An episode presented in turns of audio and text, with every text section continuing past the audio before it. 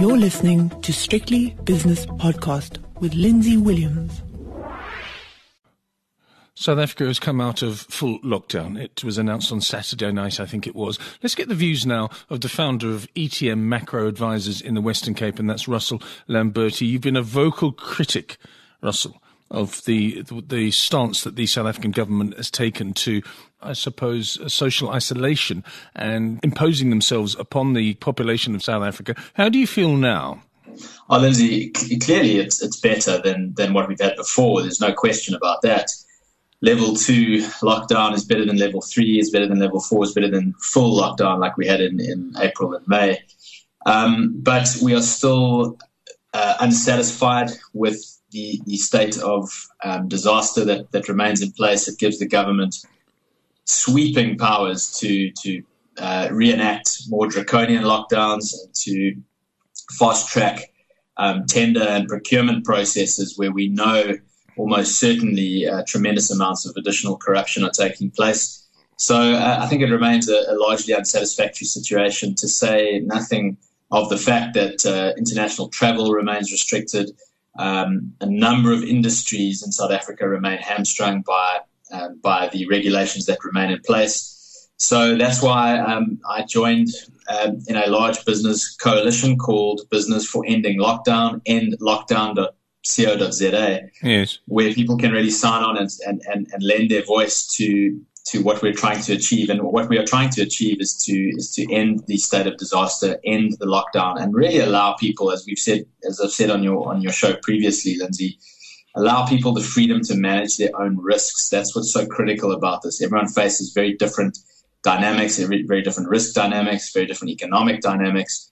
People need that freedom to be able to do that. And people who feel unsafe well, they're perfectly free to stay at home, wear masks, um, and take all the precautions they must. Do you think there's been a malicious advantage taking stance from certain? That's a really clumsy phrase, but do you think people have been malicious in their exploitation of the emergency measures, the, the lockdown, to further their own ends financially? I mean, I'm, I'm putting it nicely. In other words, are people ripping yeah, us off? Lindsay, only if only if you define malice um, as as a sort of type of greed or a type of opportunism. Um, yeah, the, the, if you define malice in that way, then it's been malicious. You know, I don't know that there's necessarily a malice in the sense of you know we want to destroy the country. There's a there's a deep seated um, greed amongst amongst uh, government officials who are, who are on the gravy train. Um, there's there's cronyism uh, run rampant, uh, and and I'm not saying anything that the president ha- hasn't himself admitted um, in his statement uh, just the other day. Um, he, he spent, you know, he dedicated quite a large portion of that statement to to addressing the, the issue of corruption, which of course he's always going to to um, euphemize a little bit and underplay to a degree. We know that it's it's run rampant, and to, to a large extent, I think that there has been something nefarious around the over projection of the seriousness of, of this virus. Certainly, for you know, we, can excuse perhaps some of the early reaction, some of the early fears, but from quite early on, even in even as far back as April, and certainly by May, we were starting to get a much clearer picture of the severity of coronavirus. And it's at that point that we needed to see a drastic downscaling of estimates of what was needed in terms of healthcare facilities and hospital beds and so on. That didn't really happen um, and and you do get the feeling that a lot of the fear mongering has been justified to um, to, to, enact, uh, you know, or to, to channel funds towards healthcare facilities, beds, and of course that comes with big contracts, uh, big tenders, mm. and we know that uh, there's been overpaying for PPE equipment, for for all kinds of uh, uh, goods and services. This is how the corruption gravy train works. So you know, this has been this has clearly been taking place. Um, and uh, as, as I said earlier, it, it's high time that it ends now. You, you've not only got tremendous corruption taking place, you've got many, many people really struggling. And if I may quickly just just to conclude this little soliloquy here, um, on, on on the lockdown website, uh, which is endlockdown.co.za, if you go to endlockdown.co.za forward slash stories, yeah. you'll see over a thousand stories of people who've signed up to the campaign. Um, short little paragraph stories of how the lockdown has affected them. Lindsay, there is such a human element to what we've what we've just lived through. People have, have been suffering. People are suffering with mental health issues, financial issues. They're, they're racked with debt. Um, their businesses are, are underwater. There's also been tremendous accounts of, of heroism and, and, and you know, you know, tremendous stories of, of, of the human will uh, coming through, and people are helping one another. People are sacrificing, entrepreneurs sacrificing to to keep their employees employed and, and fed and their families fed it's just been an incredible time. But these stories are harrowing as well, and, and, people should really go on and check that out and read that because this has such a human element to it. Okay, we'll have a look at that, and you can give us that uh, address again at the end of this interview. Let's broaden this issue if we can, Russell, because I have become incredibly despondent about the leadership of politicians worldwide, whether it be Donald Trump. We yeah. know about that. He's not a leader. Businessmen don't make uh, political leaders, especially when they're bad businessmen like Donald Trump. Cyril Ramaphosa is a businessman and he's been virtually anonymous. Uh, he, he comes on television occasionally and does his thing. But while I understand that we don't understand the nature of the pandemic and how to handle it, and not unless we were uh, alive in 1917, 1918, nobody knows how to deal with it. I look at Boris Johnson, I look at every other uh, leader apart from Jacinda Ardern, and she's only got five million people to look after, so she's done well. But the incompetence of the politicians and their cohorts is staggering to me. And as I say, it makes me despondent. What about you? Yeah, no, I, I, agree. I think I think we've we've certainly seen that. I think we probably also ask too much of, of our politicians in the sense that that sometimes nature deals you a particular hand and you know, guess what? Uh, you can't just wave a, a policy wand and, and, stop a virus. Um, and I think to a large degree, we, we, we require too much fr- from single individuals. Um, you know, Lindsay, imagine it was you and me up there. You know, we'd probably flounder as well. So, so I think, I think in the first instance, um, it's, it's getting over this idea that, that, you know, a, a small cabal of leaders can, can guide you through everything, particularly as, as complex and as invisible as, as a virus. Um, and you know, I would even push back on on you know, so the, the narrative has been that there's been you know some of these heroes like Jacinda Ardern. Um, she has benefited from the seasonality of the virus. Uh, New Zealand, as as with many southern hemisphere countries, will only experience the seasonal respiratory virus problem um, in the winter. So during those summer and, and autumn months in the southern hemisphere. Um, they didn't really uh, experience anything. She instituted a very, very hard lockdown in New Zealand. Um, but yes, it is a small, isolated country, and so it probably you know gets some some natural benefits. Um, but um, she's also showing herself to be very heavy-handed, um, and and in in some ways instituting a bit of what I would call a smiling tyranny um, over over the New Zealanders, and, and, there's been an incredibly draconian lockdown there, as there has been in South Africa and many many parts of the world, and we're feeling the, economic consequences of this. So, you know, uh, yes, Lindsay, there's been leadership failures across the board. Um, you know, from New York to South Africa to to New Zealand, really, and, and, and all over the all over the place. Um, and I and I think you know what what politicians now need to do if they can if they can swallow some pride and find a face saving path out of this, they, they need to they, they need to end these these insane lockdowns. Um, they need to stop these fear campaigns. The curves have all basically run their course and flattened. There's very few places in the world that have escalating um, problems. New Zealand, ironically, might be one of those because they seem to have, to uh, have maybe delayed the inevitable. Um, but but aside from that, we're really looking at, at a world of, of naturally flattening curves now, and so it is it is absolutely critical that, that we get the show on the road, so to speak.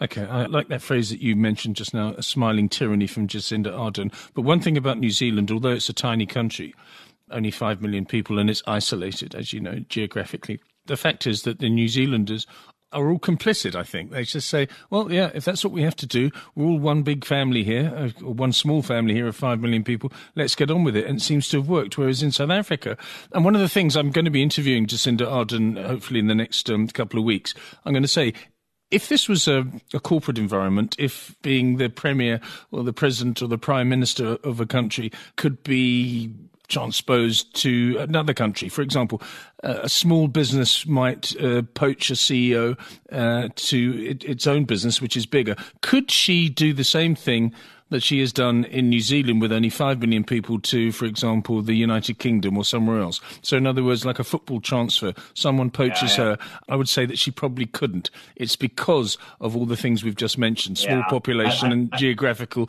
isolation. She couldn't do it, but she's done well. Come on, she has done well. Yeah, look. Well, look, no, I'm not. I'm not prepared to concede that yet. I mean, I think, as I say, I think, I think there's potentially a, a curve rise on the way for New Zealand as they've delayed things into their seasonal you know, respiratory season. Um, I don't know what doing well um, constitutes. I think I think we can we can judge that really uh, at the end of this year, where, where, we look at where we look at the impact of coronavirus and we look at the impact on the economy and, and the and the broader mortality impacts that that has. And it may well be indeed that that at that point, um, Jacinda Ardern looks to have, you know, will look to have, will be seen to have stewarded the, the, the problem very, very well. Um, and, I, I'm perfectly prepared to accept that on the face of the evidence. I think we're in the midst of of an unfolding situation here where we where we're taking uh, the, the impacts of the virus into consideration, but also the impacts of economic decline into consideration. And we've really got to just let let time be the judge of that. But I think your basic instinct there is absolutely correct that you can't just transpose leaders into other contexts. Uh, someone tweeted a few months ago, yeah, I wish we had Jacinda Ardern, you know, leading the, the ANC government. Um, uh, you know, it, it, it, would be a baptism of fire for Miss Ardern if she had to, to, to head up the organization called the ANC and run a country of 60 million very, very disparate and different people across a wide geography with you know, with huge, hugely disparate incomes and wealth uh, discrepancies and so on. So I, I, just think it's it's a totally different kettle of fish. Which is to say, indeed, that um, that any president uh, like Ramaphosa, like Mr. Ramaphosa, any president's job, any any any uh, premier's job is very very difficult in this respect, and that is why we should stop expecting them to solve all our problems. We need to decentralize the solving of problems. And that is a big meta theme that I'm going to continue to try and push, Lindsay, that, that we can't expect a small cabal of people to solve highly complex problems. That logic is the logic of the Soviet Union. That is the logic of communism and socialism. It's let's centralize into politburos the, the, the decision making processes for very, very large and complex problems. It does not work. It doesn't work. In the last interview that we conducted, or was it the one before? I can't remember, but you characterized the ANC as a criminal organization. And that really got me into trouble. So, so thank you very much for that. But do you still believe that? well, uh, not only do I still believe that, I think it's become it's it's, it's become common knowledge. Um, and and I think you know when when when I raised that particular description amongst very serious, highly credible investors and, and business folk, um, I mean, they acknowledge it with without a hint of of hesitation. Um, so, I mean, the, the, ANC, I mean, I mean, whole 300 page books, um, not just one, but but you know, probably reaching into a few dozen now, certainly a dozen or so, have been written about the the entrenched corruption, um, the the political assassinations, the I mean, just one can keep going on and on and on. So, so yes, it's a political party. Not everyone in the ANC is crooked, of course. Many, many, many of the rank and file of the party are, are really just trying their best to to to get along, to to earn a living, to to serve in whatever way they can. But there's no question that the organisation as a whole has become captured, has, has yeah, is captured by the need to loot and to uh, and, and, to strip the country of, of, wealth and assets for personal gain. And uh, that, unfortunately, is just the long and short of, of the ANC at the moment. You mentioned socialism and other political ideologies, and I don't know if you saw what Chinese President Xi Jinping said uh, earlier on. well, actually, in the last 24 hours, I think it was. He says Marxist political economy is the bedrock for the nation's growth. Do you find this a disturbing statement, especially given the the the so-called war going on, the Cold War going on between the United States and China, which is being ratcheted up. Do you find this a disturbing statement? In other words, lauding Marxism. It's incredibly disturbing. Uh, it, it should be to anyone. I mean, this is an ideology that has so much blood on its hands. Not only, um, you know, not in the distant past, in, in living memory, not only in living memory, but in Chinese living memory. you know, in, in, in the lifespan of, of my father, um, China instituted under Mao, under Chairman Mao, um, one of the most one of the most diabolical uh, political and economic systems that history has ever known. Um, Xi Jinping is really a disciple of, of Stalin and Mao, and uh, uh, admittedly uh, goes about things in a more sophisticated way and has, you know, in many respects built this this incredible uh, behemoth of an economy. Um, much of it is is is is I think, you know, subject to to you know tremendous capital misallocation and, and excess and you know overbuilding of, of all kinds of things. But nonetheless, they've they've clearly done something in China over the last thirty years. One of those things is that they've they've liberalized actually um, from the the intense Maoist, you know, heavy Marxist days. Um, the economy is more liberalized. There's more property rights in China. That is what explains China's meteoric rise to a large degree. Um, but to be harking back to to Marxism and Maoism, um, and to be instituting this kind of modern tyranny, and, and everyone knows it. Everyone knows that China is instituting this kind of modern tyranny. Minority groups, whether it's the Cantonese, um, uh, or, um, or, or the or the Uyghurs in, in, the in the west of the country. Um, you know, people are under tremendous duress from this this, this tyrannical regime, and and as a big global superpower, it does make one, I think, quite nervous. I suppose just to say, just to finish here, to say that yes. the one thing that China is subject to is is a bit of a hemming in by other superpowers um, and nuclear ones to boot. So, so China is sort of constrained on its northern reaches by Russia. It's constrained on its western reaches by India and Pakistan. Um, it's constrained on, on its east side by Japan.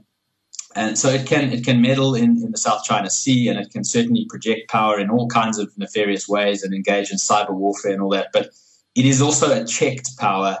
And increasingly, I think we'll have to be preoccupied with with keeping order internally rather than being able to project power externally. Yeah, we mustn't become too insular because uh, the China story is very important for South Africa because of the commodity story, obviously, but also Correct. because of its influence on the rest of the world, and therefore South Africa will be yeah. It says here, listen to this. China's Marxist political economy will continue to adapt to the ever changing domestic and international environment, but must remain the bedrock on which the nation builds its future. Um, so, Marxism. The foundation of China's political economy can only be a Marxist political economy and not be based on other economic theories, he said in an article published on Saturday. He's the General Secretary of the Communist Party as well as being the President and also Chairman of the Central Military Commission. He's a dictator, is he not? Absolutely. No, absolutely he's a dictator. There's no, there's no question. And I think that's become again, I think fairly fairly accepted wisdom on the topic. Um, uh, Xi Jinping is a, a modern dictator. He's securing his grip on China. In the last 10 years, we've really seen a regression in, in Chinese freedom and in, the opening up of China. And I think it's one of the reasons why one's got to remain very skeptical that China is going to be a globally um, dominant superpower in the sense of it being a compelling place to to want to copy and replicate um, and having a compelling uh, political culture that it will be able to export um, in, in, a way that, that the United States largely was. You know, the United States has largely been a model, certainly imperfect and certainly with its own crassness about it, but, but a, a largely a political idea, the United States, that's been quite compelling and quite exportable, um, and certainly a place that people have tried to emulate. Um, China won't be that place, and um, and, and, and I guess it, it, doesn't it doesn't have to be all things to all people. It just wants to be something to to you know 1.5 billion people. Um, and and I suppose if those people by and large, you know, go along with that, then it, it lends an air of legitimacy to the whole project. Um, yes, it's not a democracy. Yes, there's tremendous clampdown on, on freedoms. But you know, if they keep if they end up keeping it internal, they can build a tremendously powerful country. Um, and and I suppose from that position of power can to some degree project military power and, and, and other kinds of power. So yeah, we've got to be very, very cautious of China. And I, and I suppose the one disheartening thing, Lindsay, is that what you find in Africa is is is a lot of um, vulnerability, I think, to the to Chinese influence. Yes. Um, and a lot of African countries um, borrowing money from China, pledging key national assets as, as kind of collateral, and to some degree allowing a sort of a sort of soft colonization by the Chinese. Um, I don't think that's going to end well. I think there's going to be increasing animosities towards China and Africa. The Chinese certainly don't have much respect for the Africans as people. Um, you mean they're racist? I think that I think they're I think they're pretty overtly racist. Yeah, yeah. Um, and, and, I and I think ultimately that that uh, that's going to sour and end badly. So so look, it's not one way traffic. China's not just going to have its way with the world. There's going to be a lot of resistance, uh, both from the, the, the, superpowers near China, as well as from places like Africa that realize that the Chinese don't really care about them. And, and I and I hope that we see more and more resistance to Chinese influence. And also, they're taking advantage of the weakness of the United States of America, which is a fading superpower, of course. Correct. Yeah. No, they, they absolutely are, and they're stepping into those those gaps that are being left. Um, that that itself, though, is not necessarily a bad thing to the extent that it elicits um, a bit more responsibility for for for regional policing, let's say, from the likes of the Japanese and the Indians and the Europeans and so on. You know, the Germans have hardly spent money on their on their defense for for five or six decades now. And it's time that they do step up to the plate on that because ultimately they need to be the ones in charge of, of that Central European um, dynamic. Uh, America can't foot the ball for everyone, uh, as we're seeing. You know, it's it's a highly indebted country with its own internal problems increasingly. You know, America cannot play global policeman forever, and so this is going to call forth a bit more responsibility at a regional level. Let's talk about South Africa now. And I'm a simple person, so when I need to know what's going on in South Africa without reading below the headlines, I just look at the dollar rand, I look at the British pound against the rand, I look at the euro rand, and I see the euro yeah. dollar. And I can see the euro dollar now at 119. For goodness sake, it was 106 just a couple of months ago. Uh, so yeah. the, the, dollar's really weak. The dollar's on a slide. And this is a massive, right. massive influence on the everyone's economies worldwide. Uh, and I see the rand, and the rand's weak as well. Okay, it's not 19 1730, which it was on in, at the end of March, but it's 1740 at the moment. That tells you something. People are despondent. And off air, I speak to people who are scathing about the economy. They can't say it on air because they're proud South Africans and they'd get sacked if they said it. But people are really despondent at a level that I've never seen before, Russell. Well, yes, Lindsay. I think I think you're absolutely spot on about reading the sentiment, and I, I suppose you know I'm someone who would get sacked uh, if I didn't say it, yes. um, because because I've got to say what I think is absolutely re- realistic. Um, now you can argue with my interpretation of reality, but um, but I certainly have no qualms in, in, in saying that this is this is an economy on its knees, run by policy makers who have absolutely no idea you know, they couldn't grow themselves. They couldn't grow an economy out of a paper bag if, if they had to. Um, it's, it's, so, so we were settled by by tremendous policy dysfunction. The lockdown, of course, has been a huge catalyst in, in accelerating what I've called for many years now our de-developing trend. Um, it is depressing, Lindsay, but um, I suppose uh, one's got to face up to reality as it is. Um, most of the fund managers I speak to are doing a lot of business, most of their business now taking money offshore. Yes. Um, and um, now, is there a contrarian sort of play in all of this? Is everyone flooding just at the, at the worst possible time? Um, well, th- there's an element that that, that that could sort of cyclically be true uh, in the sense that the, the dollar is now weakening. commodity prices are rising. The, the, gold price has done very well, as has the platinum price and silver prices and so on. And there's a there's a sense in which it's it's now time for a dollar bear market. We've had a dollar bull market really for the last ten years at least, if not twelve years. It's a, it's a very very long dollar bull market that we've had, and it looks to now be rolling over. To your point, um, and that means that it's it's going to be hard for the rand or for other emerging market currencies to to be you know real dogs. Um, they're, they're going to have some life left in them as long as the dollar is is weakening and as long as commodity prices are going up. South Africa is still a commodity producing country. Um, we make it very hard for ourselves by by making the mining sector, you know, saddling the mining sector with all kinds of onerous regulations and restrictions and so on. But nonetheless, we pull the stuff out the ground. Mm we do sell it on export markets, and, and minerals and commodities are a big chunk of our foreign revenue earnings. Um, and it's in these sorts of cycles where, where assets have gotten very cheap, where South African bond yields are very high, um, where where the dollar is weakening and commodities are going up. It, it, it's it's a it's a difficult environment to to get totally bearish on South Africa, right? I mean, it's it, there's a few things that that are lining up there. I think that that's just got to be juxtaposed against the idiosyncratic issues that South Africa has that are that are bigger or, or that, that that lie sort of beyond the scope of traditional market cycles, like the politics, like the policies, like the the huge immigration wave that we see, um, that we have been seeing for a number of years, and that I believe is accelerating once travel is opened up again um, we're unfortunately going to see a, a, greater loss of skills again. These sorts of things do weigh heavily on a country. So one's got to one's got to try and balance these these competing forces against each other. At the moment, they're kind of holding they're they're holding each other in balance, and the rand is sort of bobbling along sideways for now. And we're waiting to see where this kind of breaks over the next few months. It was 14 on January the 2nd. I think it was 1401 against the US dollar. It went to 1934. I think it was the low. It's now 1741. It's a tremendous move to the downside from 14 to 1740. It's a massive, massive move and has uh, profound Correct. implications.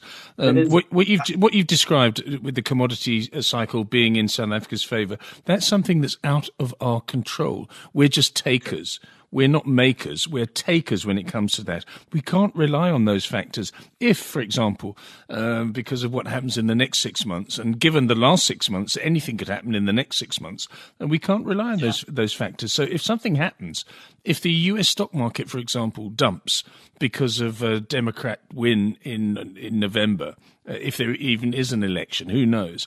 Then we are so vulnerable, and it really makes me it makes me sad. And, and just one other sort of personal anecdote here is that uh, two weeks ago I welcomed a family from Cape Town to Rotterdam. They've moved to Rotterdam. A teacher from a very well known school in Cape Town. The husband, a businessman who's moved his business to the Netherlands. Three young children who were at school in Cape Town who would be potentially future taxpayers in South Africa. They've moved.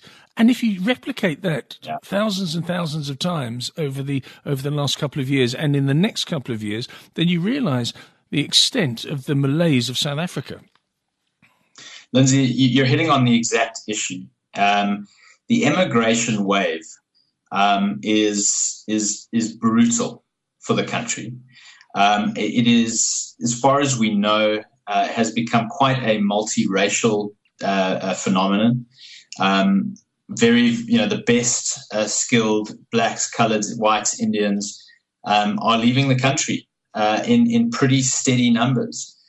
Uh, the the ultimate basis for wealth creation and for for having a society that's progressing is people, is good people, skilled people, people who can bring capital to bear in you know in the right way um, who then hire uh, uh, lower skilled people, and you get a kind of upward mobility of everyone in the country gradually over time, or sometimes in, in the case of uh, you know places like like Hong Kong and Singapore and some of the Asian tigers over the last 50 years, rapidly over time. Um, when you get people fleeing the country, um, what uh, I mean, this is just this is just a, a, bleeding out of wealth creating potential. It is devastating. It is un, it is not spoken about enough. It is underreported. It is understudied. and um, quite frankly, is is certainly in the top three key issues um, for South Africa. South Africa is facing a desperate situation where it needs to try and retain skills. The way the government is operating at the moment, it is toxic towards re- to, retaining good people in the country.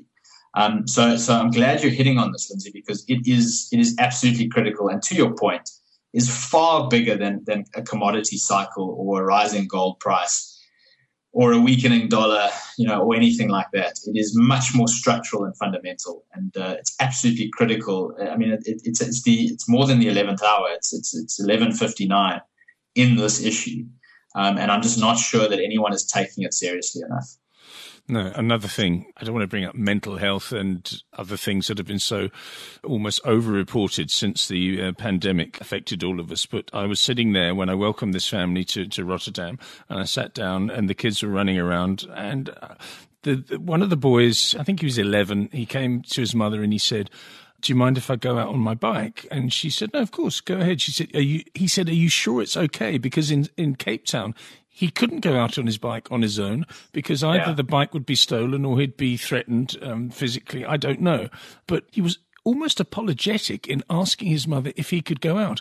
And the look on his face when he came back half an hour later was was something thing to behold because he's not used to this freedom. And suddenly, and I spoke to the mother about it, she said, in the three days that we've been here, Lindsay, his personality has changed completely. And we don't understand the effect that our society, uh, society has on us. I haven't put that very eloquently, but you see what I mean. No, Lindsay, you, I mean, what you're hitting on here is a, is a whole nother episode, really. Um, but it's, it's absolutely profound and, and deep and important stuff.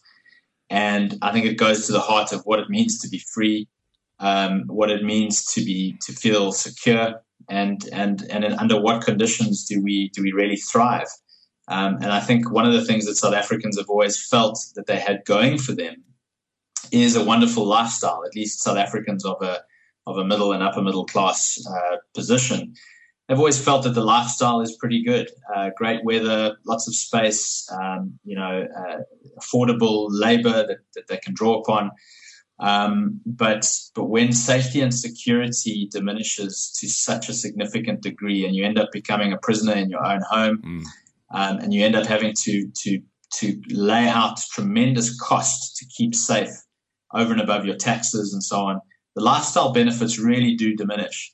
Um, and I think more and more people are, are sensing that and feeling that. And, and I think I think that you know you're hitting on something as well that when people do emigrate, it is difficult. It doesn't always work out for the best, and the grass isn't always greener on the other side. But it often is. It probably mostly is for a lot of people um, who who find a tremendous relief when they when they get to a safe place that actually values them and values their contribution. And I, and I think that's something that South Africa has just absolutely dropped the ball on. We'll leave it there, Russell. Thanks so much for your extended time. That's Russell Lamberti, the founder of ETM Macro Advisors in the Western Cape. The views and opinions expressed in these podcasts are those of Lindsay Williams and various contributors and do not reflect the policy, position, or opinion of any other agency, organization, employer, or company associated with strictlybusinesspodcast.com. Assumptions made on the analyses are not reflective of the position of any other entity other than the speaker or the author. And since we are critically thinking human beings, these views are always subject to change, revision, and rethinking at any time. Please do not hold us to them in perpetuity.